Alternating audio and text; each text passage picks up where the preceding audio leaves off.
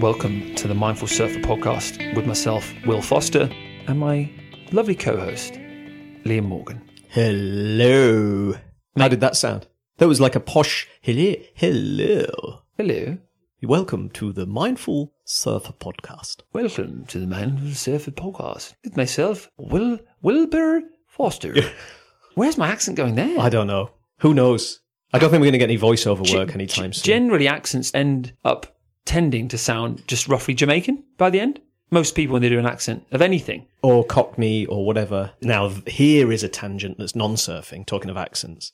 Do you ever read... For anybody that's listening as kids, or maybe you just like reading stories to children. But I read this book about the diary of a pig. Mm. And essentially this book has a moral sort of, you know, there is a moral attached to it. And I don't want to spoiler alert here if anybody's desperately wanting to not know the end of this book before they read it. It's to encourage children towards vegetarianism. But the pig has a fairly identifiable, from the way it's written, I think, this may be just me being a northerner living in the southwest, a West Country accent. So I read the whole book to my son, who has a slight West Country accent anyway, in like Devonian, full Devonian. You've got to do it now. I don't know if I really can, you know, but it was along those lines. Mate, not bad. You know? Something like that. Not bad. If that's what a pig sounds like. How it's right in the diary in the first place, I don't know, but that's what books are, aren't they? They're a leap of imagination. That's it. And the little one loved it. We have an amazing amount of accents in this country, and I don't know if they have the same in other parts of the West, but I know, obviously, the States in America, there's some serious variation in accents. Accents are fascinating. Great rich tapestry of the same place having those differences in the idiosyncrasy of language. Is that what the word I'm looking for? Something like that. But there we go. Are we doing a podcast on what do we language? The mindful diction something corner. Yeah. It seems to be going that way. What is the news, dude? Well, the news is talking of accents, we have a wonderfully rich, deep sounding guest on today's show. Elizabeth Sneed, the Curvy Surfer Girl, dropped in for a chat. So that's coming up. And in that, we look at everything from authenticity, image, empathy, getting the right kit, surfing, surf journey, safety, all of that stuff wrapped into one. So that's coming up. But the other news is... Well, you've been down surfing in Cornwall, and haven't you? Yeah, getting good waves, and I've been just sat at home twiddling your thumbs, waiting to record this show and talk about kids' books. We did. It was good. It was a romantic getaway with my wife and I, which involved me surfing for 8 hours each day for the 2 days. You know, that gets a few giggles and sometimes some strange looks from other people. But the thing about relationships is that you and the person you're with have a way of making it work that's yours. And my wife's always been super happy just reading and going for walks on the beach and things like that. And people go, yeah, but does she not want to surf? And she don't want to spend more time with you? And well, no. And it's always worked for us. And what's lovely is, because I have these breaks away from her surfing, when I then see her again for, like, let's say lunch or whatever, there's that little lift of, like, you know, we talk about stuff and it's kind of like, oh, nice, real nice to see you. And we chat and all that kind of stuff. Really, in a roundabout way, that's my way of justifying how much surfing I do.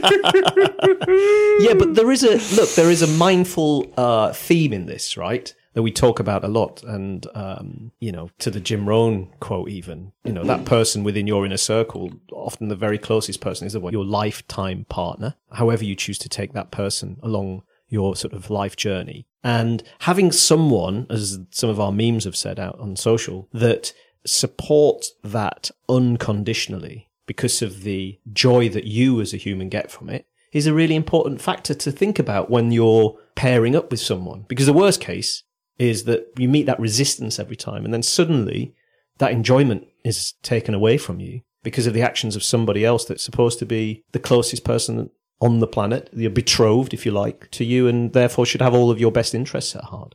Totally agree. One thing I really love about my wife is that there's no tit for tat and keeping score. Mm. I'm very, very glad that she does not keep score, because the amount of hours I've been surfing while she's been with the kids or... She does keep score, and it's quite a large Excel spreadsheet, I imagine. Yeah, she's probably going to dish that out at our... when we're going to see like a divorce lawyer or something. What's that, darling? That's a really big book you've got. This is the tally of how far behind I am on Scott. It's like This Is Your Life. You know that big red book? It actually whips it out. This is your surf journal. This is how many hours you've been in the water, Will Foster. You fucking selfish bastard. Yeah. No, but it's just, she doesn't keep score. And I think that, so that's true kindness. Kindness is just giving someone space to be themselves, or should I say differently to kindness, it's unconditional love. The conditional variety is, okay, well, because you've done that for 3 hours, I'm now going to spend the exact same amount of time doing something else that maybe isn't even something that I necessarily am driven and passionate about, but I'm going to do because I've kept the score. And that's the conditions of my love. I think unconditional love is of course, way beyond that. And thank God it is, because if we were doing minutes and hours, I think I'd spend the next sort of 14 years with the kids. Yeah. But we're both very lucky in that respect, that we have mindfully have partners who have decided to sort of put up with us, choose us as their sort of companions in this world, who do give that space and time. And it's incredibly valuable, and it's and we, you know, I'm sure I speak for both of us, William, when we say how grateful we are for that very, very unselfish love. That's what it is. It is completely. And the funny thing as well is that, and this is men or women. This is not a gender topic whatsoever. It's just partners, that people have this thing where they kind of go, they get with someone because they were attracted to that person, and then if the love becomes conditional, they try and change them. But yet, the very reason why they found you attractive is because you were a surfer. And what does it mean to be a surfer? It means to be present, enjoying life, full of zest, full of passion, health, fitness. You've got the aesthetics because you're taking care of your body. The list goes on and on and on. Stoke is in you and all these kinds of things. So why would you then want to change that? That's why you're with that person in the first place. So don't get with someone because so much of why you're getting with them is because of that surf spirit in them, and then try and tell them to do less of what it is that made you attracted to them in the first place. So that's something that's always perplexed me. Something that, this is my, I said this to you on the seafront the other day, because we had lots of people around that would be listening to this who'd be thinking, Will, you're full of shit, man. but I was on the seafront saying that, you know, because I was with the kids, and I have the topic of conversation got on to how much time I spend in the ocean and whatever, compared to what Al may or may not do, my wife. But I said to him, guys, you don't understand, right? She is the luckiest person in the whole world because I bring this thing called Stoke into the house, and it fills the house like a lovely smell, just filters through the whole house. And there's a tiny bit of truth in that, but mostly I'm just talking out my fucking asshole, to be perfectly frank. Hey, well, if nobody has yet come up with the air freshener, the Stoke air freshener, now is the time. Very much so. The Glade plug-in, William Foster edition. There you go, the man. Smell of Stoke. The smell of Stoke. Speaking of Stoke. Yes. How about we have a little chat with Elizabeth Sneed? 100%. The Curvy Surfer Girl. It's like, it's still recovering. I mean, you can see like there's still some irritation. Yeah. I've been like that day that happened, like because I woke up in the morning, I was in the ocean for 10 hours. Whoa. And that was just one day of the last 2 weeks. So I've been averaging 3 to 5 hour surf sessions since Curvy Surfer Girl. I'm training like a professional surfer. Yeah. That's incredible. Like, it's been a lot of work. I mean, I think my eye and my body were just like, we can't go in the ocean for a couple days. Yeah.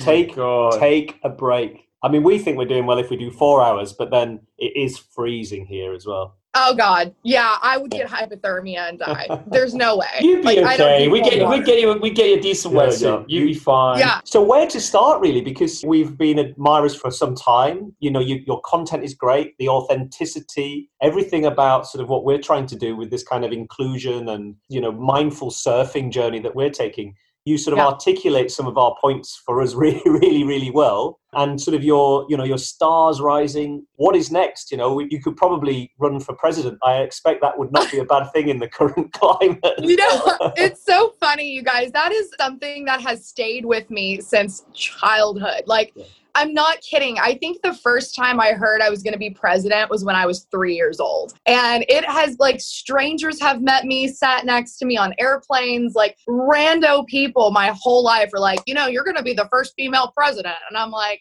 why would I want that job? But it's like, it's been something someone's always said. So I have to laugh at that when people, now that I'm Curvy Surfer Girl, are still saying it. Because I feel like I've ruined my political career with, you know, like the booty pictures and Lizzo beats and all kinds of the walk video. It's only been enhanced. Yes. It's only been enhanced.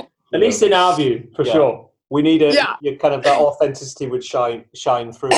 How, you know, before you become Curvy POTUS girl or whatever it would be, how did it start for you, and what sort of led you to getting to that place of being yourself and having that authenticity and pushing it out there and sharing it with everybody? Before we totally jump into this, I want to say that I listened to your podcast and you guys are fantastic. And I believe it was Will. Congratulations on completing that turn that you just did yesterday. I loved listening to that you were surfing for 20 years and had one of the best sessions of your life yesterday. I really appreciate that. I'd love to take that, Elizabeth. That was actually Liam. I know what you're saying. It's cool. I do listen to you guys, though. Like, I love how soulful and deep and, like, the kind of topics you explore and how encouraging you are. So you have a fan here. Like, I do listen to your podcast and I love it. Super cool. And what are we? We're episode 20, something like that? Yeah, 18 goes live this week. Okay. We put loads in the bag actually before the end of last year when we were just we just enjoyed these chats we were having. You know, we used to sit on surf trips, going to the beach, and we, as you will have heard on the show, you know, and Will was like, we've got to record some of this stuff. You know, we get deep and we show our vulnerability as guys as well. Hopefully people will listen. And so we started actually way back, but then the release came with coronavirus in some ways, is that we had more time to spend away from work. And that gave us a chance to really sort of push things out there. So good to have you along as a listener as well, a fan. I'm going to quote you on that. I'm humbled. Awesome. We're humbled. That's incredible. Thank you so much. I'm a big supporter of people doing stuff that you're doing. I love it. And I love the depth of it. Like, I'm a really deep person, so I like to listen to those kind of like, you know, spiritual overtone vibes where you can start exploring that more abstract thought and feeling connected with surfing. Like, because it is so hard to describe and you just don't get much of that in the surf world. I mean, sometimes you do, like, sometimes people really capture it and it's like, that's how I feel. And you guys do that. And so that's why I love listening. Thank you so much. Thank you so much. You've put me off my train of thought now. We very rarely get nice. I know what the question was. I got you. I do this now, like, you know, a couple times a week. Well, I kind of got to take you down the Elizabeth journey to get to the Curvy Surfer Girl journey. Absolutely. So I started surfing quite overweight. I was living in Arizona, and that was a desert, and I was allergic to everything in the desert to the point where they had to start, like, removing my tonsils because a lot of the, like, pollen and just the different microbes of the desert were attacking me. And so it was rough. Like, I ended up gaining a bunch of weight because of that environmental stress factor from being in a desert and just not biologically coalescing with the desert. So, you know, one of my life dreams was to move to Hawaii. And so after 5 years, I finally managed to do that. And I was 207 pounds when I started. So, I mean, I was like this cute little chunky surfer, and I didn't care. I mean, you've seen some of the photos that I've posted, like when I was at my heaviest and my little like flying squirrel vibes. I just didn't care what I weighed. I was like, I am surfing, and this is the most incredible, inexplicable experience of my whole life. And I don't care if I look like Donald Duck doing it. You know, I'm like so happy. Yeah. So that's how I started. And of course, they don't make surf apparel and performance wear for women like us. So any woman up to this point is going to have that shared experience in our demographic.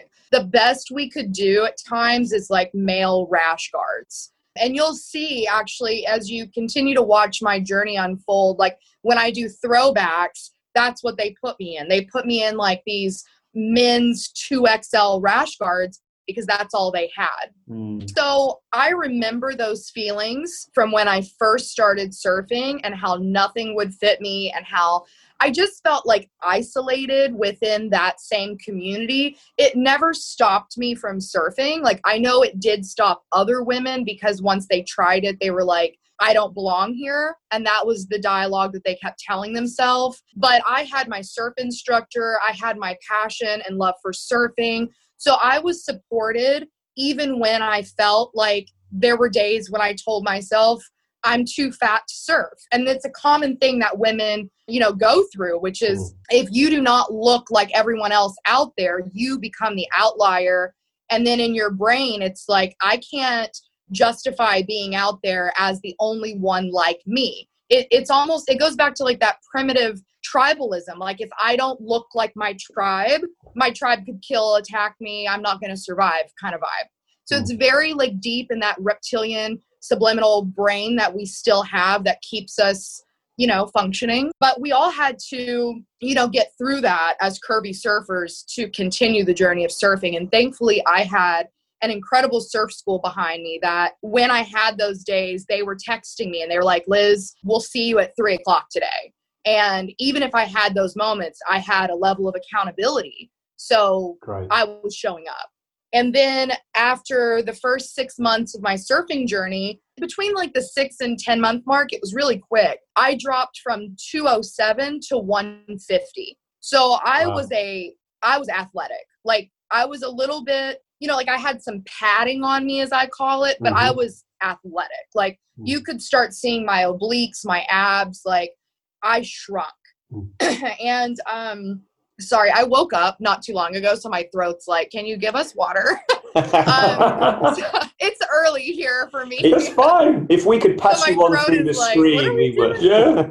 So anyways, I dropped down to 150, and I'm like, ooh, I am that fit it girl, right? Like, look at me. I'm going to the beach in my, like, little bikinis, and I'm rocking it. Like, I'm hot shit. You know, I felt incredible. I was like unstoppable at 150. I'm like, y'all don't know what happened. You know, like fucking supermodel pulling up here.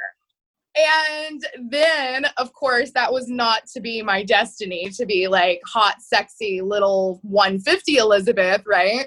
I ended up losing my job, and that put so much tremendous stress on me because I wasn't willing to leave Hawaii. Like Hawaii's my home. You know, I had to have friends literally come to my rescue and like all these crazy miracles happen to stay. But I was constantly in a state of really extreme stress. And so, you know, around, I don't know, we're in September now, so it's been almost a year, but several months back around January, February, I started gaining weight again. And it was nothing I could do about it. Like, it wasn't my diet. It wasn't my exercise routines. Like, I was still surfing. I was still doing everything. But I'm pretty sure it was just the extraordinary stress. And so here I am, you know, at my, like, sexiest, I feel, right, 150. And it just creeping up 5 to 10 pounds a week. You know, like, I couldn't fit into the same clothes at the end of certain weeks. You know, so that's like 5 to 7 days. I was already out of a size bracket.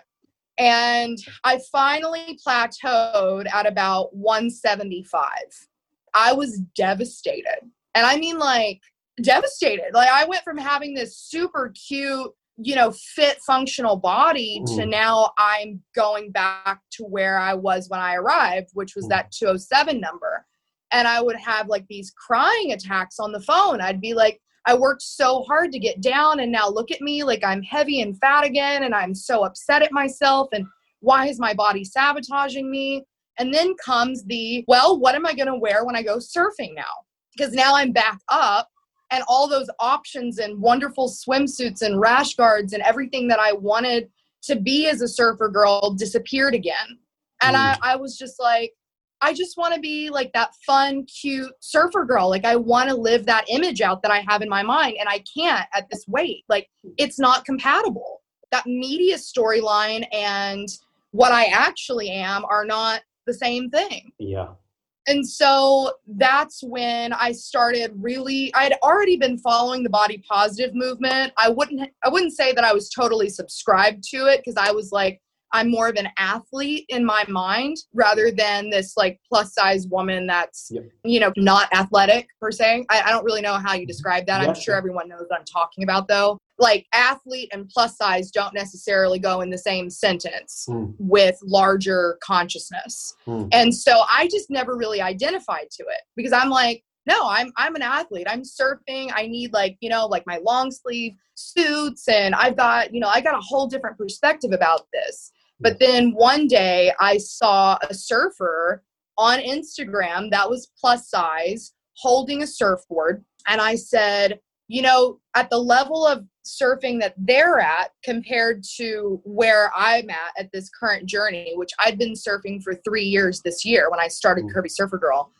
I'm like, I think that in this body type, as I am a plus size athlete. Like I knew that at that point. I was like, you know, there's no getting around it. Like that's, I'm an athlete and I'm heavy. So it's like, accept it. So when I saw her, I was like, you know what? I think that I have enough skill that I've accumulated over the last 3 years as a surfer to be one of the leaders in the body positive space for surfing, which didn't exist outside of Bo Stanley. And I'm like, I'm going to do it. You know, I just decided like no one's doing it. It doesn't exist. And I love surfing. I want to be out there. I want to tell other women, which I didn't know any other curvy surfers, by the way, like none. I had not seen any other curvy surfers. I hadn't met any. I mean, it was just like, I knew they were out there because I was out there, but I didn't know who they were, where they were. They were just hidden, you know?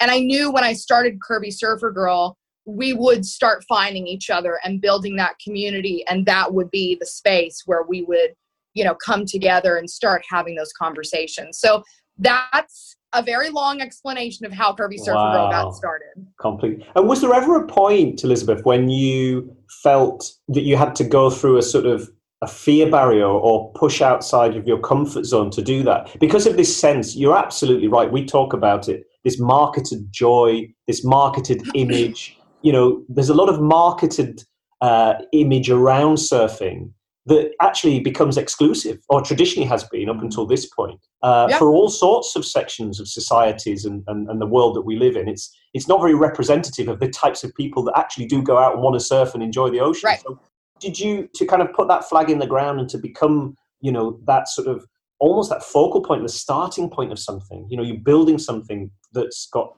depth and validity and authenticity and is part of the real world which we all live in, not this marketed world that we see often. Was there ever a point when you felt you couldn't do that, or it was you know you were too fearful, or it was too far outside your comfort zone, or was that never a consideration? I was literally petrified. My biggest fear in the whole Curvy Surfer Girl saga wasn't how I looked, it was how I was going to perform as a surfer. And that speaks to the elitism that surfing has perpetuated over the last, for sure, 50 plus years. Absolutely. It's this idea that only the best get to be featured surfing. Yeah. And if you're not in that category, we don't give a shit. Yeah. And there are so many beautiful, deep, inspiring stories of surfers that are not professional elite surfers. Those are the stories that I think I would enjoy reading more than like another issue on John John, or another issue on Kelly Slater, or another issue on Carissa Moore. All incredible people, but we know their stories. We know they're incredible surfers. And honestly, most of us are never going to get to that level. We haven't been training like Olympian athletes since we were 3 years old in surfing. And it makes a lot of people, women and men, feel like surfing is not accessible for them, or surfing is just something that's, oh yeah, whatever, I'll try it, or I'll do it when I can do it. Like I can't really appreciate it because I'm not part of that identity of elitism and surf culture that comes with it, right? The body type, the image, you know, the professionalism. And that's something that really got to me. I was like, I don't want to show up and tell everyone that I'm a surfer, and then people are like, you know, ha, you think you're a surfer? You joke. You know what I mean? Like, you've been surfing for 3 years and you think just because you're a little bit heavier, you're going to come out here and do this body positive surfing thing. Like, I was really intimidated by that concept because deep down, I knew when I started this, I was probably going to find that more elite, higher, proficiently skilled surfer that was plus size. And I'm telling you, had I seen that before I started this page, like had I found Maria Marchuca or Sulena Riza or Malia Kaleopaa or any of those like highly skilled pro surfers, I wouldn't have done it. Like I would have just backed out and been like, well, that space is covered. Like check, you know, moving on. I'll just go to my little surf break and call it a day. But I didn't see them. I wasn't aware of their existence.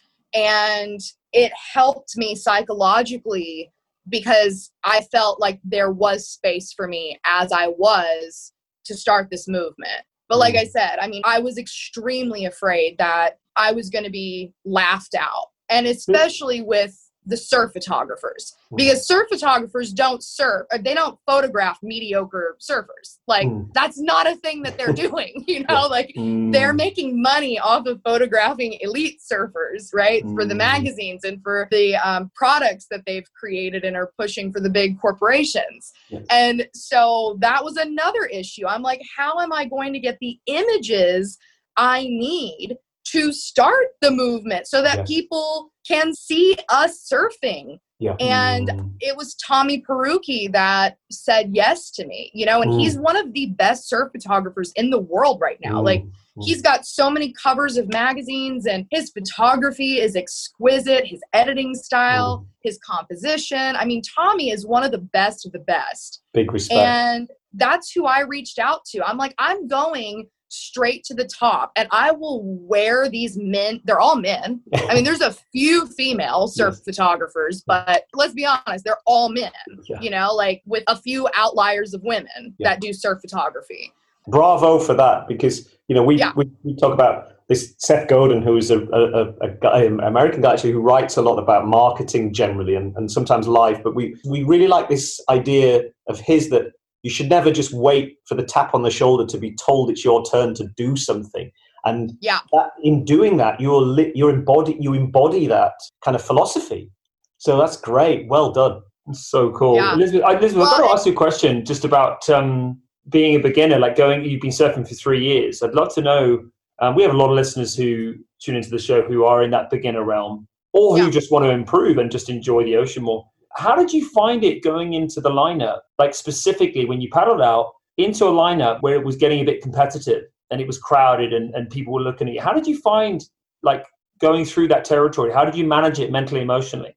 I shook a lot. Like, I mean, I was shaking. I shouldn't laugh really, but...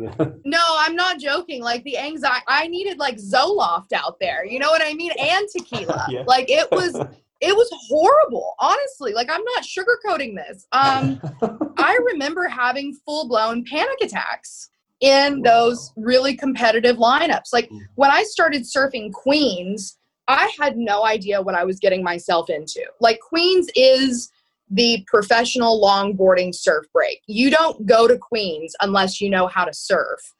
Fortunately for me, because I built this incredible relationship with Tommy, that is his break.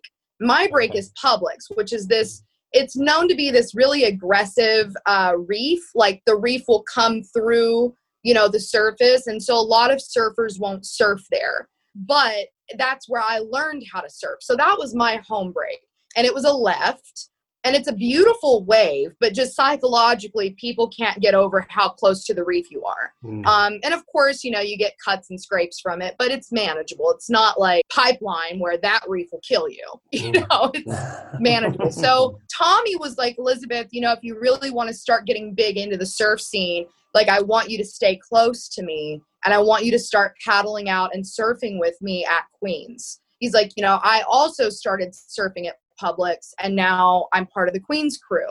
I didn't realize what I was even getting into. I'd never really surfed Queens. So when I got to Queens, there's like 50 people concentrated in this extremely small pocket because their wave is not a long wave. Like Publix and canoes, those are long waves with multiple takeoff points. But Queens is an A wave. It's an A-frame wave. So there's only these certain spots that you can be in to even catch it. And there's so many competitive professional legends, okay? Like not even just the current WSL longboarders, but like generations of champion WSL longboarders in a single space. And to say that you're intimidated is quite literally an understatement. It's enough to seriously make you sit there, hyperventilate, shake. And at some point, you know, one of the aunties, one of the uncles, one of the good surfers is like, go. And you go. You know what I mean? There's no hesitating. You just turn around and you paddle, and there's so many people in front of you that you have to like bob and weave through, but you do it and you keep showing up. And that's what I've been doing at Queens. And this is a relatively new phenomenon for me, like surfing in a crowded spot with extremely great surfers. I mean, you see me with Nika. And yeah. I mean, those are the people I'm surfing with now. So well, it's quite a shift. And that's great. That's great for you, isn't it? Great for you. Yeah, it's amazing. And I will say, like, don't be afraid to surf with people that are better surfers than you, because that is how you elevate your surfing. In the beginning, it's really intimidating and you seriously feel like shit about yourself. It's something that you can't really shake, you know, like you're watching somebody shredding and ripping and then you're like, eh. You know, like you're not. Lizard, you crack me up. Seriously, I got you really make me laugh, because it makes me think of Liam. Like we the amount of times I've been in the water with Liam, and I'm going, go dude, go, go, go. Like he's just having to take these drops, and he's gotten smashed. But then now he was getting smashed a bit at the start, and he was pulling out a few. But now Liam, that's it. You're doing it, man. And I'm older than you guys, so it takes. See, Liam, my body takes time to recover. It does. Oh, that. Yeah, I've had to take 3 days off because of this shoulder. Yeah. So I'm with you. Yeah. I mean, we're not young surfers, but we still have a lot of life to live. Oh, we've got loads. But yeah, I agree. I've taken off on some of the biggest waves of my life in the last month because all those pro surfers are like, paddle, Liz, go! And I'm like, okay! That's what it's all about. That's what it's all about. I love that. Braver than I am, that's for certain. But I think you're right, to have people around you who you can learn from, that you can, it's gaining access to those people, isn't it? And just because of the feeling of exclusion and exclusivity, it's one of those things where the access to good surf spots and the access to people who will welcome you in, it's quite cliquey. And it's quite, it can be aggressively exclusive, can't it? And that's why, in a way, the journey that you're on and the kind of the followers that you're attracting, it's long overdue to just make it very, very inclusive and embrace the people that want to come and get the joy out of the things that we all enjoy.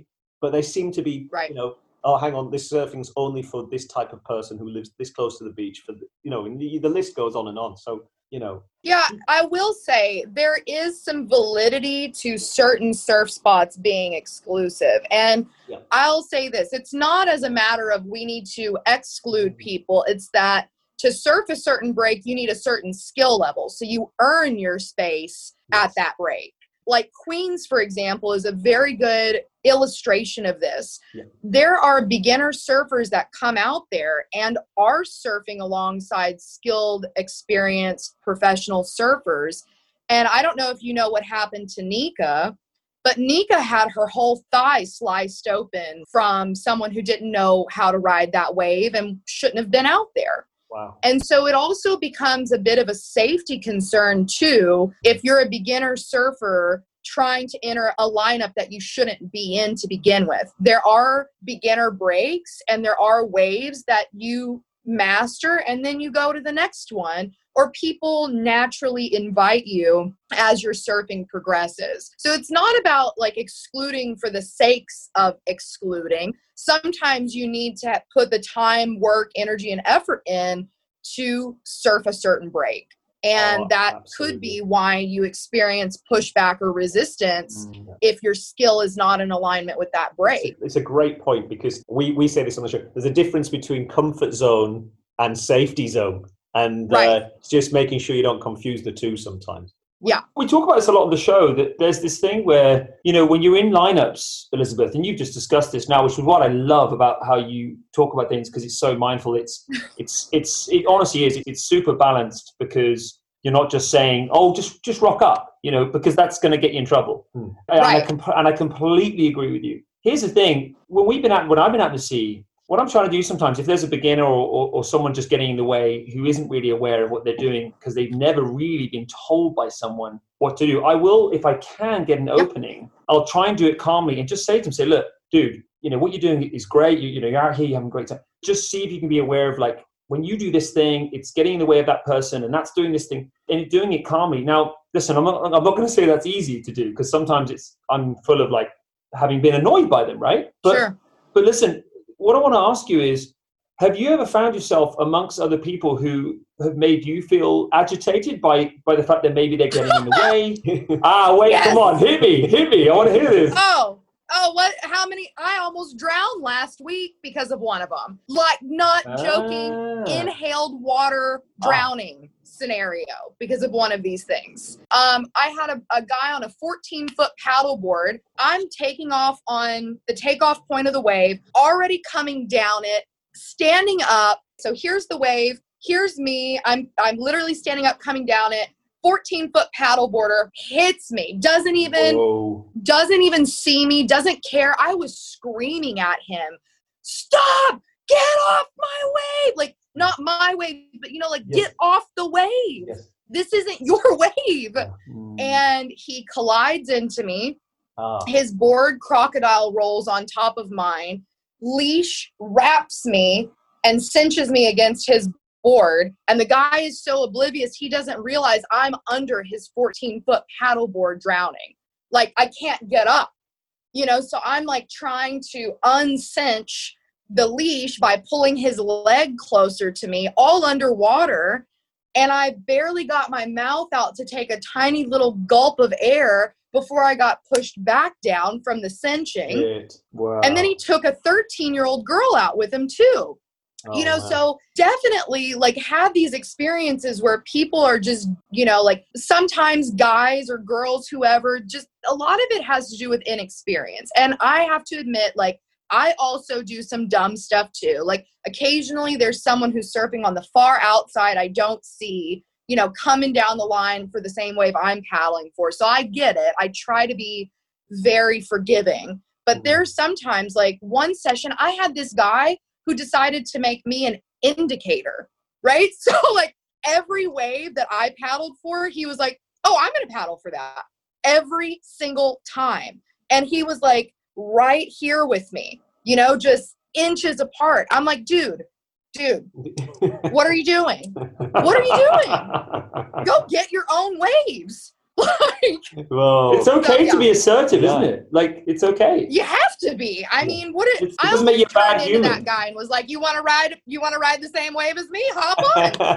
Like, I mean, come on, bro. Like, let's do this. Yeah, no, it gets crazy out there sometimes. And then you have the really good surfers that are just like, what are you doing here? You know what I mean? Then you get that vibe. And I'm like, calm down, like, you know, turn your testosterone valve down. You know, it's gonna be okay, buddy.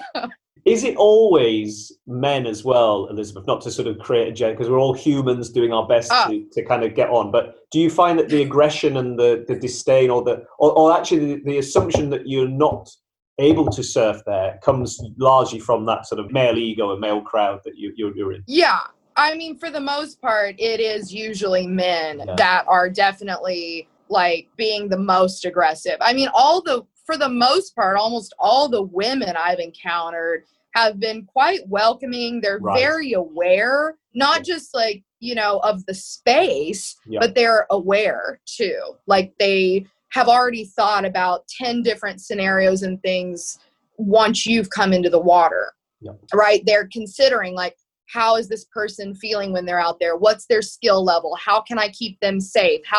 If they're going to get in the way, how can I herd them out of the way? And they do it in ways that's not, like, cutting your soul, right? Yes. Whereas men are just like, get the fuck out of the way! What the fuck are you doing? You know what I mean? It's very, like, different experience, or you shouldn't be surfing this break. And that's the kind of stuff that slices you, and that would, for the wrong person, it would take them out of surfing completely. So what is it you've done, do you think, with yourself, however you call that, you know, your personality, your mindfulness? What is it you've done to work on yourself to be that kind of person, Elizabeth? Is that something that comes naturally? Yeah, no, this is just me, guys. I don't know how you get this formula. You know? You guys also find the Da Vinci Code of this, you let me know. Okay? We'll be bottling it first, don't you worry. Like, I don't know. It's a combination of a lot. But you have chosen probably the gnarliest place, though, am I wrong in thinking this? To go on this sort of journey of learning to surf, being a voice for a community, breaking molds of exclusion and breaking the sort of the image that marketing tries to put on us from a sort of surfing perspective, but from a sort of pure, waves to learn on. You've gone as far into the deep end as you could probably go, right? Yeah, I'm there. I mean, I feel like I'm not ready for the Queens wave, to tell you the truth, but I kind of feel like the ocean is just like, ready or not, this is the break you're gonna surf now. People like Tommy constantly invites me out to surf. Nika invites me out to surf. Another fantastic surfer named Ayaka, she brings me out. Kim, there's so many of them now that are just so invested in seeing me get better as a surfer so that I can continue to legitimize the movement, that they want me to be surfing these more advanced waves. They want me to take risks on the water. They want me on steeper drops, better boards, and they're all coming together to give me wisdom and advice. And that's what's allowing me to progress. But I definitely feel like I'm not at the appropriate level to surf with all of them. I'm like, oh, guys. But it's clearly benefited you having mentors and people around you who are helping push you in your ability and mindset. What advice would you give to someone if they haven't got that in their life, if they're doing it just alone? They need to get it. Well, exactly. Exactly. But no, there's no going from ground zero, right? I don't know how to surf, to becoming the kind of surfer that we are by yourself. It's very rare, and it's a story that maybe a few people own. Because I have met people like that. They're like, I taught myself how to surf, but they also live by the ocean their whole life. And, you got that whole thing going. Yeah. So for people like us, I'm like, no, you need a surf instructor. Go get a surf instructor. You're not going to figure out the biomechanics of surfing and how to read waves and when to check the tide and what's the right break. I mean, there are so many layers to surfing that people like us who've been surfing for a while forget about, that the beginners don't even know about. Think about how many people don't even know when they should be surfing a certain break. Like Publix, you don't really surf at low tide unless you are a really good surfer, or you're going to get a concussion. Yeah. So these are things that you have to be taught. Somebody needs to come in, just like when we're children, and teach us, how do you sit on a bike? How do you pedal the bike? How do you get the momentum? When do we ride our bike? When do we not ride our bike? Right? There's a whole host and series of things that as a beginner surfer, you're just ignorant to. You don't know. And you don't know what you don't know, right? Somebody has to come in and tell you, this is the etiquette of surfing. The inside surfer goes first, and we're on a rotation. And this is where you paddle out to go back around. And this is the kind of wave you want to start looking for on the horizon. These are things that are not just intrinsic. They have to be learned. So surf instructors, I think, are very critical to beginner surfers to keep them safe and to kind of help them enter the surf culture. Yeah, couldn't agree more. That's so cool. I couldn't agree more. And that's, everybody needs a sort of a Yoda in their life as well sometimes, Yes. Skywalker could not have done that shit on his own. Thank you. Amen. Yeah. And by the way, I'm going to call myself Yoda now. Well, I think I'm going to choose that for myself. Liam's like, no, I've just come up. That's not you. That's not you. And this may exist. Maybe John Wayne Freeman's done this, but would he be Kook Skywalker if he didn't learn to surf? Oh my God, I can't. Very nice. Very nice. Can we get this to George Lucas, please? Nice. Yeah. It's got to be better than Matthew McConaughey's Surfer Dude film if we ever make it anyway. I think so. I'd watch it. Hey, hope you're enjoying the show. If you connect with what we do here at The Mindful Surfer, why not share it with your friends? Or go on over to iTunes and leave us a review. Because the more ratings we have, the more likely it is Liam and I can come back week after week and keep building this community of mindful surfers. Now, let's get back to the show. So there was something. What can we do? I mean, there's something here in the sort of mindful surfer movement as well, which we kind of wanted to sort of start and talking about more, and especially as guys that, you know, you don't have to have this sort of huge ego, and you can be vulnerable, and we can be honest about our thoughts, fears, you know, everything really that will enable us to sort of step back and start at the beginning and grow as, you know, surfers obviously, but humans as well. But from where we sit, and obviously on this side of the ocean as well, a long way from you, Elizabeth, what could we be doing to kind of be allies and advocates and supporters of you and your message, for us to sort of help you build the community, and for us to build a community of better, more mindful surfers? You know, I think you said it. I think that when I started Curvy Surfer Girl, I came in the space that I cannot truly influence anyone else. All I can do is be an example of what's true for me. And that's how I lead my movement with myself. I talk about my feelings, my experiences, my fears, insecurities, and everything that happens around me and in my life. I even talk about my past, because many of us share similarities of childhoods and traumatic experiences. I talk about my autoimmune disease, because I know when I use myself as an example, other women and men and people will be able to have some of those shared experiences, which will build an authentic, genuine connection to us. Right? Yeah. And so I think as long as you two keep using your platform the way you do, and you talk about, you know, like, I've been surfing for 20 years and yesterday I completed that amazing bottom turn, and you keep going through those hard conversations. I mean, it's not easy to reveal our vulnerabilities to people, but ultimately it's the door that opens the connection for all of us.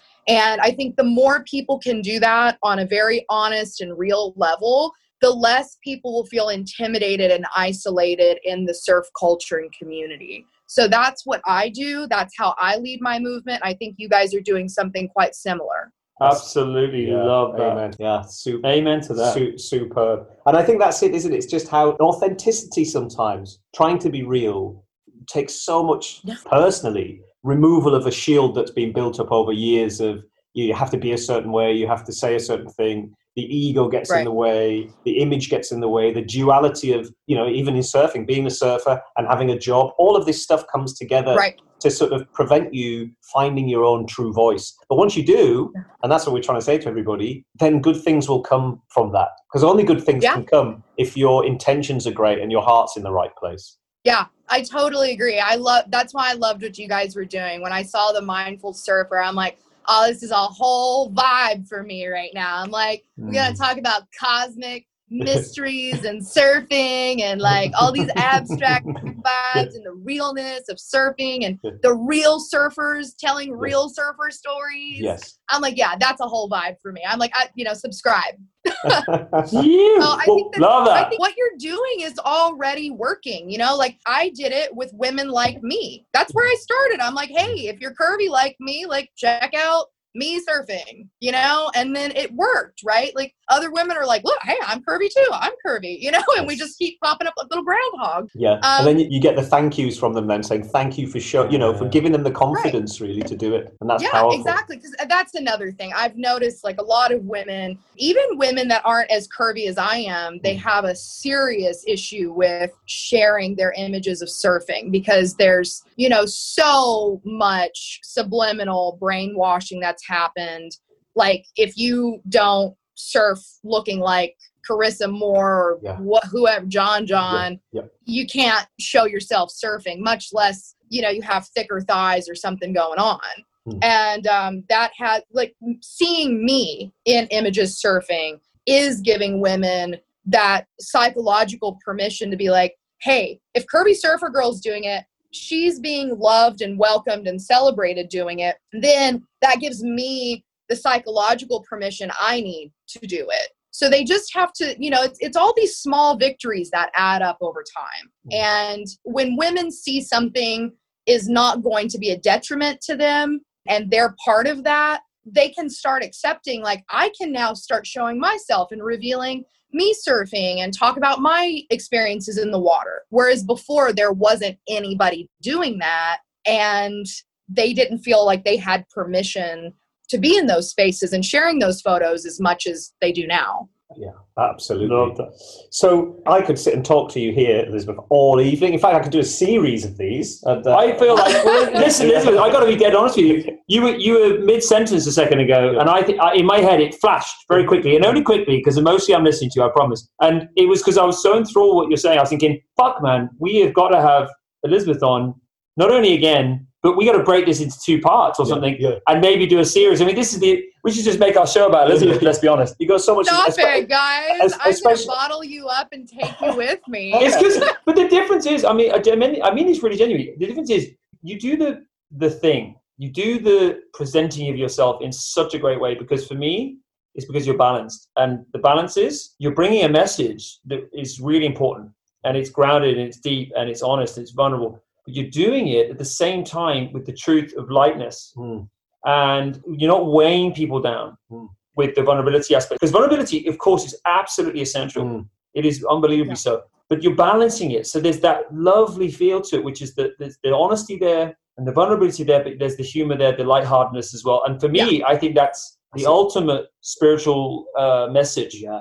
It's true wisdom. It's stay light, but also be deep. True wisdom. Oh my gosh, you guys, that's so sweet. No one's ever said something like that to me. That's so beautiful. Yeah, I know. Sometimes I get worried about it. I'm like, one day I'm talking about being a foster kid growing up in the ghetto, and the next day I'm doing the WAP on my surfboard. You know, it's you do one spectrum or another. Yeah, but that's it because it's real, and that's why it's good, because it gives people permission to be all of those things, and that's what being a human with wisdom is all about, right? Yeah, so, yeah. Well, that's what I hope people gather from it. You know, I'm not trying to get sympathy likes or anything out of saying that.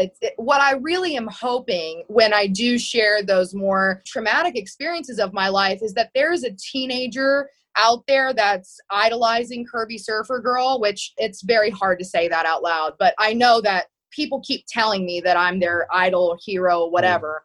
So I'm trying to kind of consciously be aware of that power structure in people's minds, because it's very different from where I was, which was just, on the same level as everyone else. Now there's this little bit of a celebrity factor, which starts amplifying people more. And so whenever I do post about those more traumatic experiences, my goal is that there's a woman, a man, a teenager out there that's I've hated myself because of all of the abuse or trauma or whatever. And I have never had a role model that transcended that self-hatred that stemmed from a very dysfunctional place. Mm. And I want people to see a successful individual that transcended all of that, so that it's an example and a template for how other people can do the same, right? Because it's really hard when you come from these places of poverty and trauma.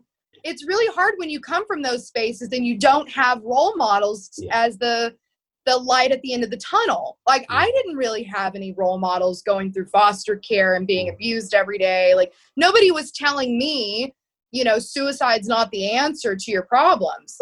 You're going to make it out, and you can be your own Curvy Surfer Girl, and you can have this joy and lightness and love about you, and you will attract healthy, happy, normal humans, right? I didn't have that as a kid. I was in these very dark spaces, shunned away from society. And so when I talk about that, that's my ultimate goal, is for someone else to see that, relate with something that's happened to them, and say, you know what, she's right. I have enough strength and vision to come out of that as a whole person. Really cool. And a lot of times those experiences give you the wisdom and strength to do things that maybe someone in a more stable environment wouldn't have, available to their consciousness. Just to round things off, Elizabeth, do you have any sort of parting words for the surfing world that you want to leave? Like a parting sentence? Come on, hit us. We are going to have a line of Curvy Surfer surfboards. So amazing. We are creating that, guys.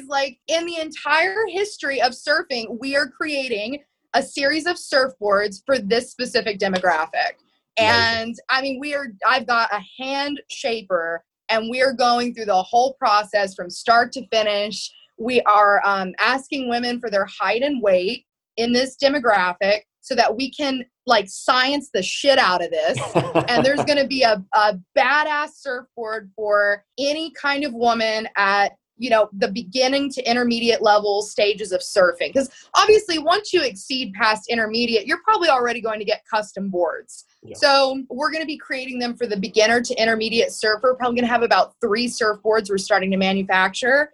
They're going to be cute, classy, sophisticated, fun, and most importantly, practical for women in this demographic. And that's never been done before. So we're doing it. Where are people going to find this? So offer the people where we can, well, where they can find you listening to this, but also where they can find the board. Yeah. So the boards are in the research and development production stages right now. Of course, as you guys follow along, you're going to see me going crazy when we get our first like prototype board and I'm out there surfing it. Can't wait to see it. I mean, I'm sure it's probably going to take a couple tries, like anything, to get it right. So I'll probably go through, I don't know, 2 or 3, 4 surfboards, making sure we get it just right. But you can always reach out to me on Instagram. I check all my messages every day. I try to respond to every single comment. I love my audience. I love connecting with you guys. Like, I am an accessible person. You know what I mean? Like, what you see is what you get.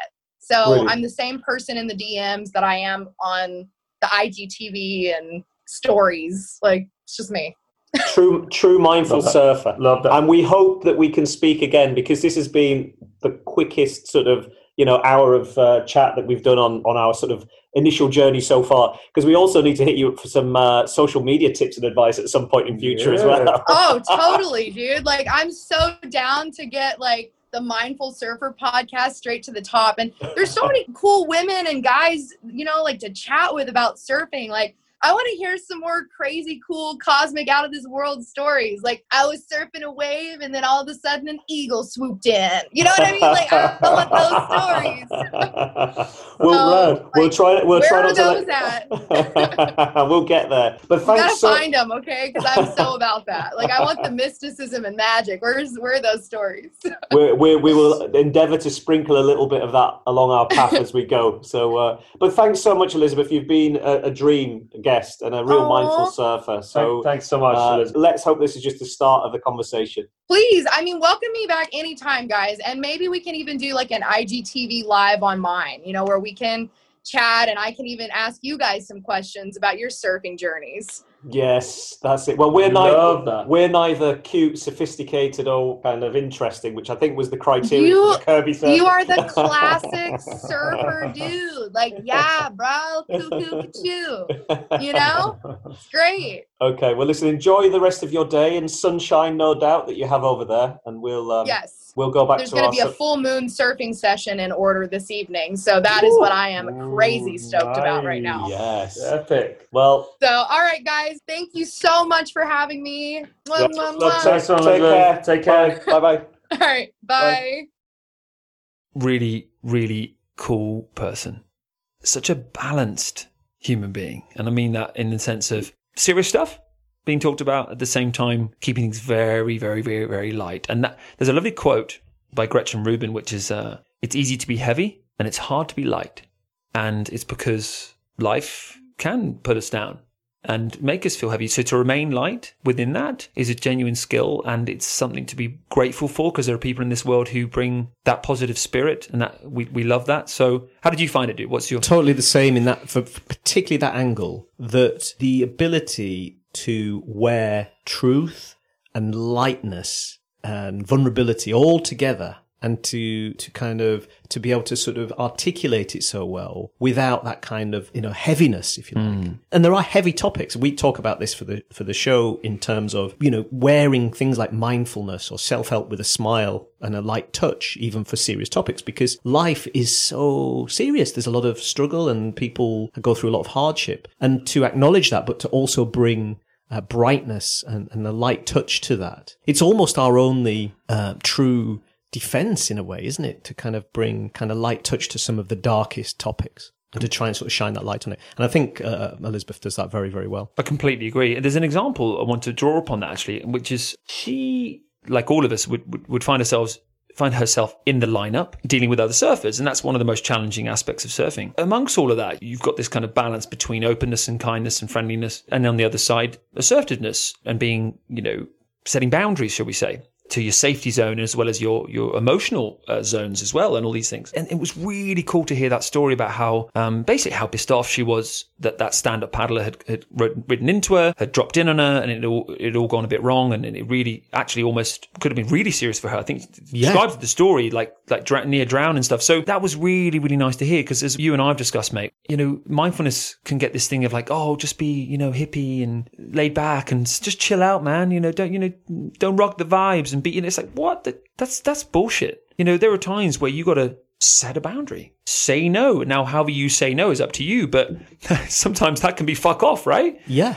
You know, and that's okay. That's just as mindful as anything else. In fact, that's even more mindful, because now you're realizing that it's okay to be yourself. It's being yourself. And that always comes up actually in conversation, is that kindness and mindfulness doesn't equate to passivity from a kind of being a pushover point of view. Just doesn't equate, because it's that kind of, exactly on the theme of surfing and ocean, it's be more water, isn't it? Water is a very kind of fluid, passive, as Bruce Lee talked about, and there's a very much kind of Zen philosophy here of be water-like. But water is also kind of incredibly powerful force as well when it chooses to be, and when the conditions are right. So this kind of idea that you're just going to be a pushover because you're into, insert whatever kind of kindness or spirituality or mindfulness there, it doesn't have to be. And there is a time when all human beings of all stripes, if they're speaking the truth, have to stand up and be heard and be counted.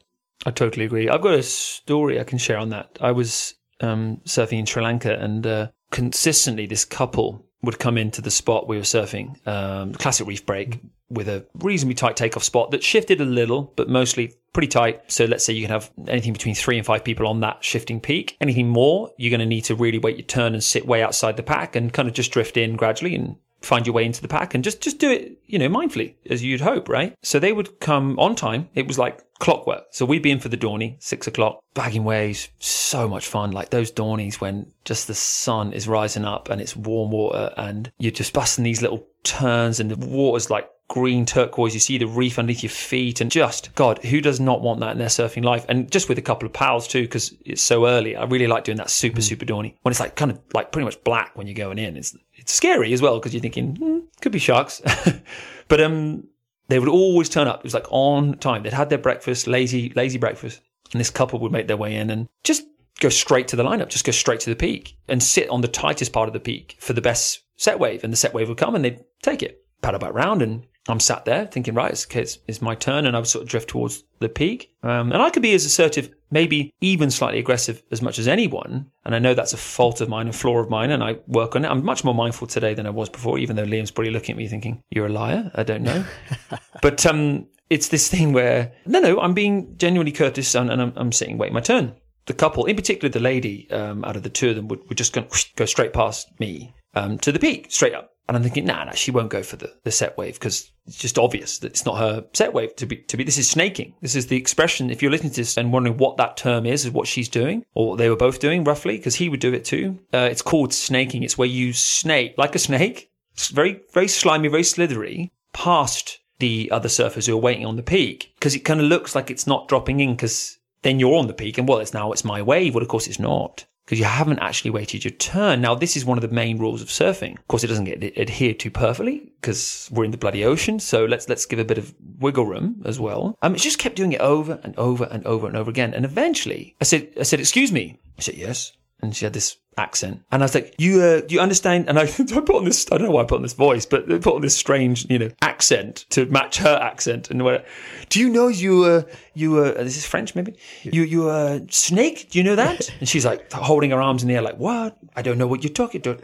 Like this. I'm like, don't give me that. And I'm shaking my head like, don't give me that. I said, do you understand the word bullshit? Because I'm doing this like snake thing with my hand. And she's like, ooh. And the thing is I really had to draw the line, because it happened day after day after day. I'd waited 4 days of her doing this. Most people wouldn't have waited 10 minutes. No. And I waited 4 days, and I just like, nah, no way. Even though I've been in for an hour and a half and had this early dawning, it doesn't make it any better or worse that someone then is going and doing that, no matter how many waves someone has had already. It's just not courteous. serious. No. And then it worked. They didn't do it again. And it was fine. And she just would go to the back of the peak. And do you know what? She might not have even known. Well, that's a big thing, isn't it? That it was a rule. Sometimes it's a rule. And as Elizabeth was saying, you know, you have to at times be, you know, you're calling people out for or educating them. And that was another great thing that came out of it was that, you know, there's an education piece. And that's why humans will try and get away with stuff, you know, and they know the rules but break the rules. That's a human condition as well, isn't it? If often they can get away with it or we can get away with it.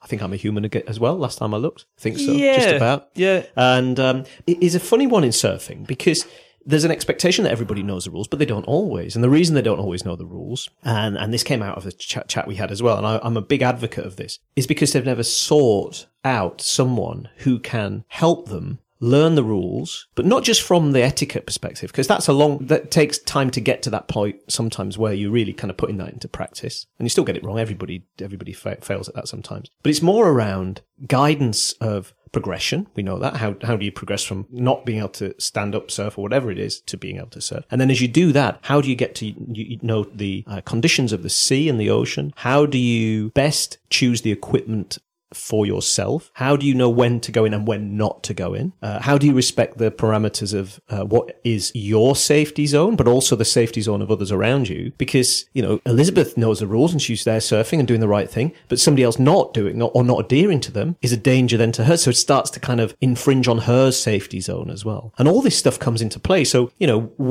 and part of the conversation we had just now was about this kind of open arms, allowing people, if you like, to be encouraged to come into this great surf world. And adult beginners get a lot of shit online now as well, don't they? We talk about this every week with John Wayne Freeman and sort of harassing the wave storm crew. But it's because there's a serious point in there, and we're making it too, that although we're very encouraging of people to go and use the ocean, and a large proportion of our listeners are those kind of improvers, there is an element that says get to know the conditions and the rules and where you should go and where you shouldn't go first. And maybe the most crowded spot, if you're a beginner surfer, in fact, not maybe, always the most crowded spot if you're a beginner surfer is probably one of the most dangerous parts of the ocean you can go in at. But most of the time, people, particularly if they haven't got a coach or they're not being taken in by someone who knows what they're doing a little bit more, who's had more practice and understands the conditions, they go straight for that spot because they think it's safer because that's where everybody is. So that is a theme that keeps coming up for us, right? When we're talking about welcoming and coaching people and getting everybody to sort of enjoy the benefits of vitamin C.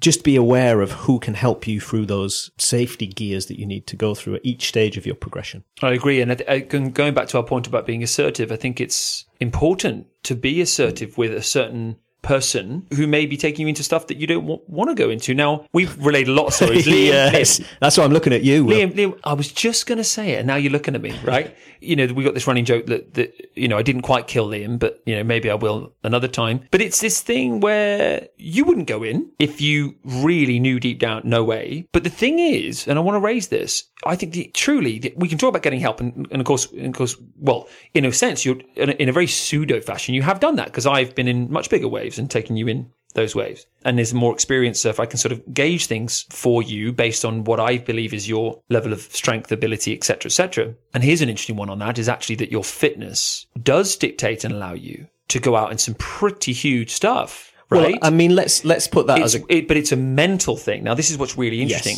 because it's whether or not what you can get out there, because physically you're able to. And I'm sure a lot of people listening to this are the same. And in fact, I can think and recall of quite a few friends who even surf in our hometown now, who are in that, and you're not at all in that pure beginner realm, in that intermediate realm, but who are in the real beginner realm, who are very, very fit, who can just get out in some quite big stuff. So the question then becomes, is that unsafe to people getting out in bigger waves where they maybe shouldn't be in those waves? Well, the thing with that is there's a lot of nuance in that. If you fall off a wave, unless you're really unlucky or surfing like literally fucking cloud break at triple overhead, generally what happens is you fall off and you spin around and you pop back up. Okay. And if you get really unlucky on just like a normal beach break that's big, you'll get held down for a little bit, but you'll never ever get what we call a sort of serious situation, two-wave hold down. Two-wave hold down can drown people, even very experienced surfers. So looking at, let's say, if it is a 15-second period swell even, it's a very high period swell, very, very powerful. If you got held down for more than 15 seconds, I would be shocked. And it doesn't even happen at Nazare, that long a hold down.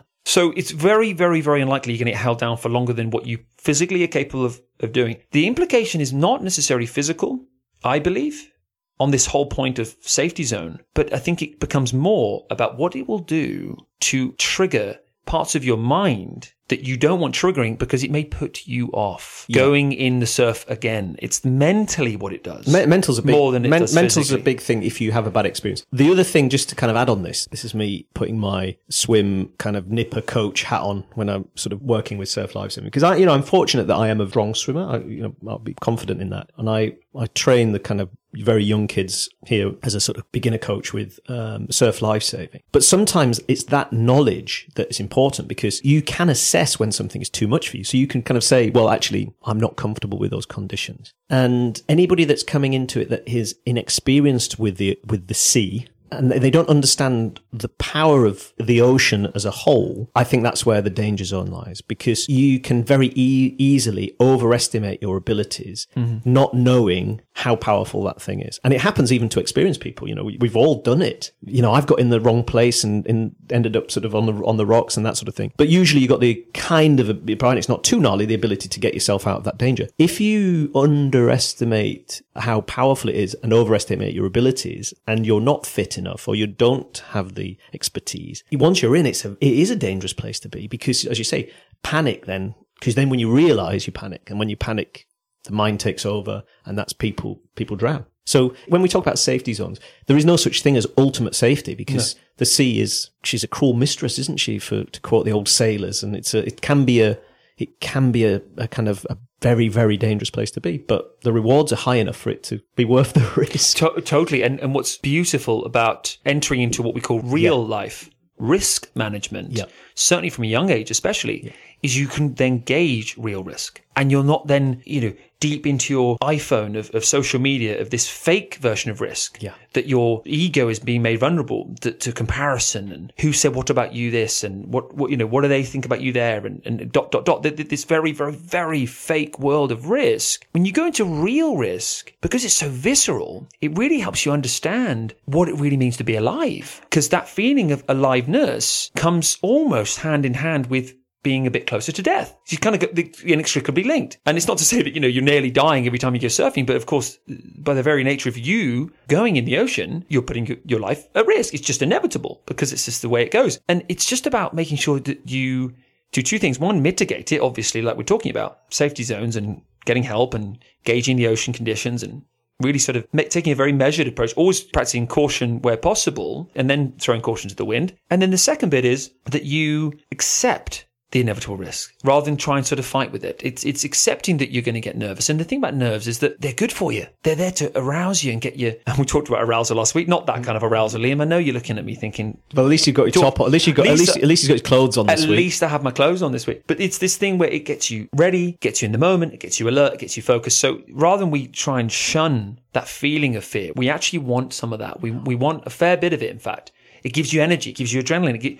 So it's kind of accepting that risk and also embracing fear as well. It's a good feeling, isn't it? I always get nervous before surf. Yeah. But the anticipation, the closer you get to the beach, starts to build up, doesn't it? So that's a good sign. So I think it's saying, know the limits, test them, but test them with the right test them with people who can help you through them as well. People's the big one. People. Surround yourself with great coaches, good mentors.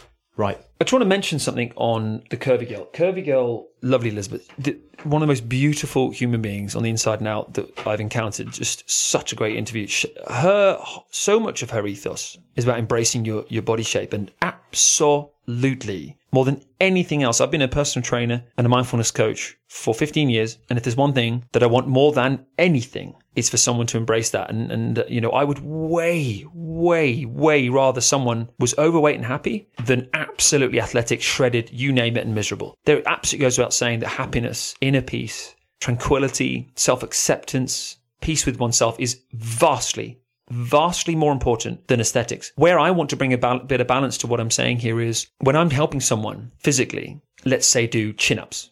So use that as an example, because it relates to surfing, because of course surfing is strength and power and endurance, okay? We're on a 10-week program, and they can do one chin-up at the beginning of the program. They're carrying, let's say, 3 stone, I don't know, let's say 20 kilos of excess body fat. We could get them to get stronger in that process and maybe get to a 2nd rep or a 3rd rep even by the end of 10 weeks. Or we could not do a single chin-up. If they trim down 2 or 3 stone in that 10-week process, they could probably do 5 to 8 reps by the time they come back. And that's just because the pure physics of lifting man, it's called what we call lifting body strength to weight ratio management. And the lighter you are to the comparative to the ratio of level of strength that you are, the better off you're going to be athletically, because it's just getting off the floor. It's like doing a burpee. You know, what have you got to do when you snap on a surfboard? It's a powerful, fast action. And the quicker you do it, the quicker you can make that first section under the lip. Maybe the quicker you can backdoor a barrel, the faster you can get your feet in the sweet spot on the surfboard, and .. And that's just one example that, of a snap, let alone cutbacks, let alone paddling around the ocean and . So really where I'm going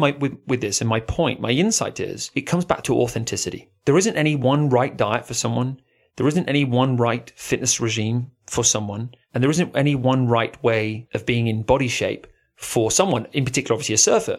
There isn't any one right way at all, except the one that you know for yourself. Yes, true. And for me, if I put on a kilo or two, I don't like it. But that's for me to work out. And I then rein back the calories and I feel lighter, and that makes me feel happier when I go on my surfboard. Does it mean that I can then stare at my abs in the mirror? No. Am I also a very natural and vain human being at the same time, which is very natural and normal? Of course. Yes. Yeah, so I want to look good as well. It's not my obsession. My obsession is feeling good and feeling athletic. I love that light feeling of power and strength. That's just me. And the thing is that still at the heart of everything I'm saying here is that it's still so much more important that I love myself, no matter what shape I'm in, than the shape I'm in. And that's still the deepest message, except that there's that next message on, which is, look, if you feel like you need to move on from the beer and the crisps and the pizzas and the sweets and all these things because you want to feel healthier and lighter and fitter and these things, then do it. And don't feel like, you know, if people are going to think that that's, oh, you know, he's or she is, you know, super healthy now and obsessed with the way they look. Listen, let people think what the fuck they want to think. You know, people probably think that I'm an obsessive and I'm just obsessed with my body and all this, They can think what the fuck they want. The only person that can know how I feel is me.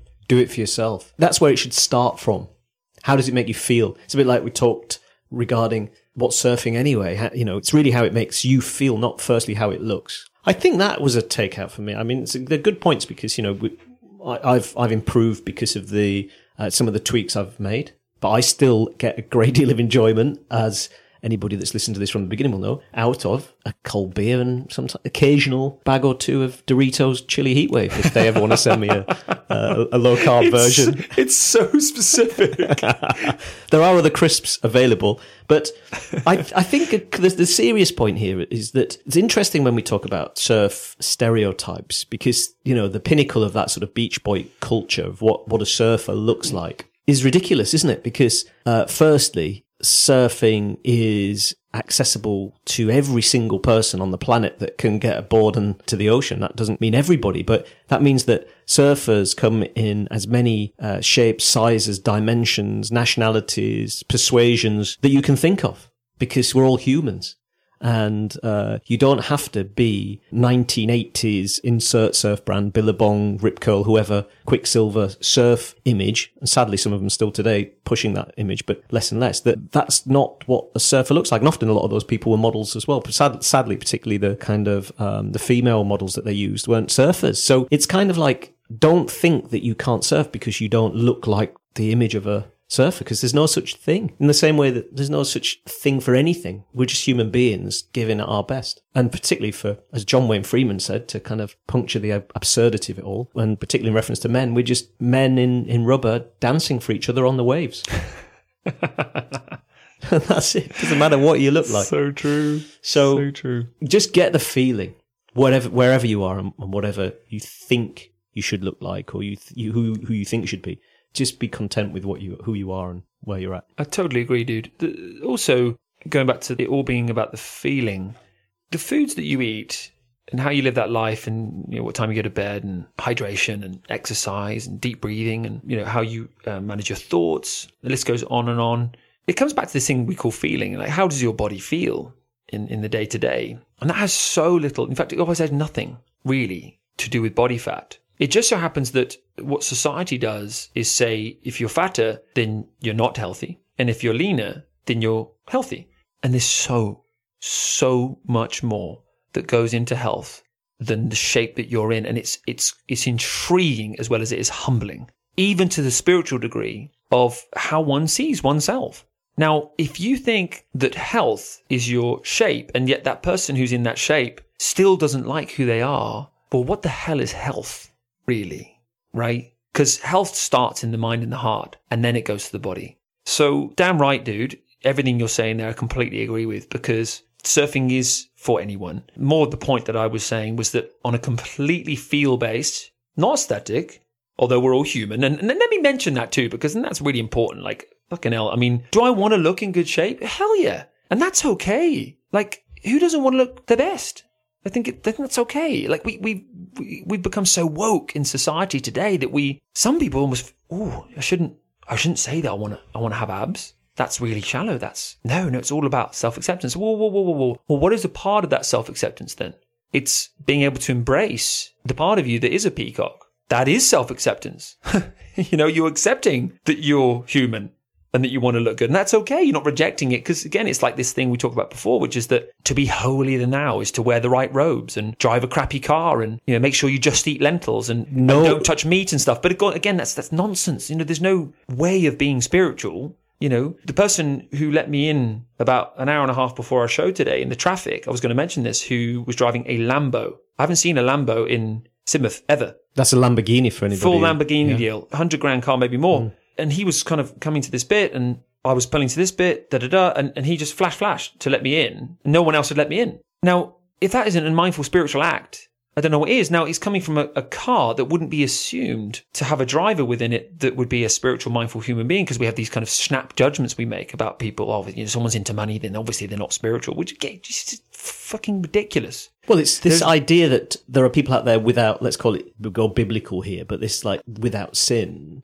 It is that whole thing about let he who is without sin cast the first stone, right? No one, that's perfect teaching, because I'm not particularly religious. I'm just quoting, whoever lives in glass houses shouldn't throw stones. Let's use that. Yeah, but there's loads of good quotes all of that stuff from the Bible and stuff. And it's true, because no one's free of any of this stuff. And that's why we're talking about it, because wouldn't be human if we were. And there's all that nuance rolled into it and the duality and the contradictions and all of that stuff. And actually beware. I've got to be careful saying this.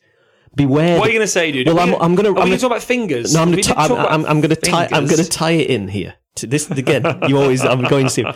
But beware those people who wear any of their labels too seriously. I keep saying this, whatever it is, because there's judgment wrapped up in that, and it's very much ego. So if you're wearing that deep spiritual, that woke label so heavily, then you're squeezing out any room for nuance and humanity and forgiveness and acceptance and all of those things. That happens so much now. It's the squeezing out of any kind of area of discussion or kind of nuance that exists. So there is duality. Some of the people that you think are very, like you're talking about, not very mindful, might have a very open mind when you really actually have a conversation, when you actually listen to what they believe or how they believe it. Not, again, a marketed version of what somebody wants, Instagram, or wants the world to think that they are. And that comes back to, again, wearing a cloak of a label so heavily that you can't see the lightness in life. Beautiful, dude. It's like this kind of perfect mindful surfer. Yeah.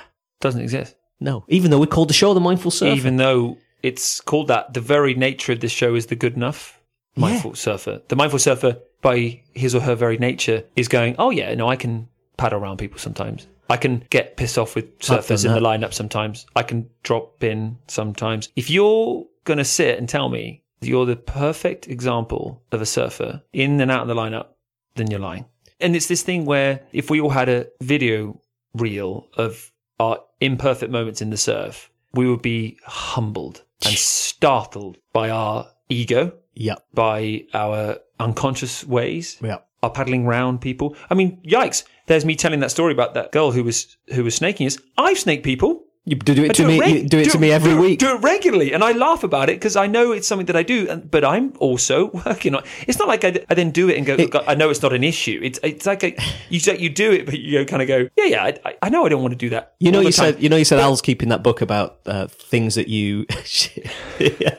that she's owed back. I've got a book very similar size of times Will's dropped in, but there's a few catch-ups on there. Well, that's why I take you into bigger waves, because when I take you into bigger waves, I kind of know. I'm like, well, I'll take Liam out there. I'll sit next to him, and paddle for the same waves. Generally know, he'll pull out, so I can just sort of go. But Having said that, there've been quite a few times recently where I went for one the other day. I caught you up the other day. I went for one the other day. You thought you were going to be faster. It was a real good moment because it was really like, fuck, man, you are getting better. That we were both going for this wave. I was quite far down the line. In fact, a fair bit down the line, 50 meters. And it's probably like 10 meters, but I felt like I was 50 meters down the line. You were up the line in obviously the takeoff spot, you know, your wave. I'm seeing like a load of whitewater to my left. This is a right-hander. Loads of whitewater. Oh, now, no way. Nah, he ain't going to foam climb that. He can't really do floaters yet. He's cool. He's getting there, but it's no big deal. I took off and I'm pumping down the line and I went to cut back and I'm coming round the corner and fucking lo and behold, get off my wave. You fucking can't get off my wave.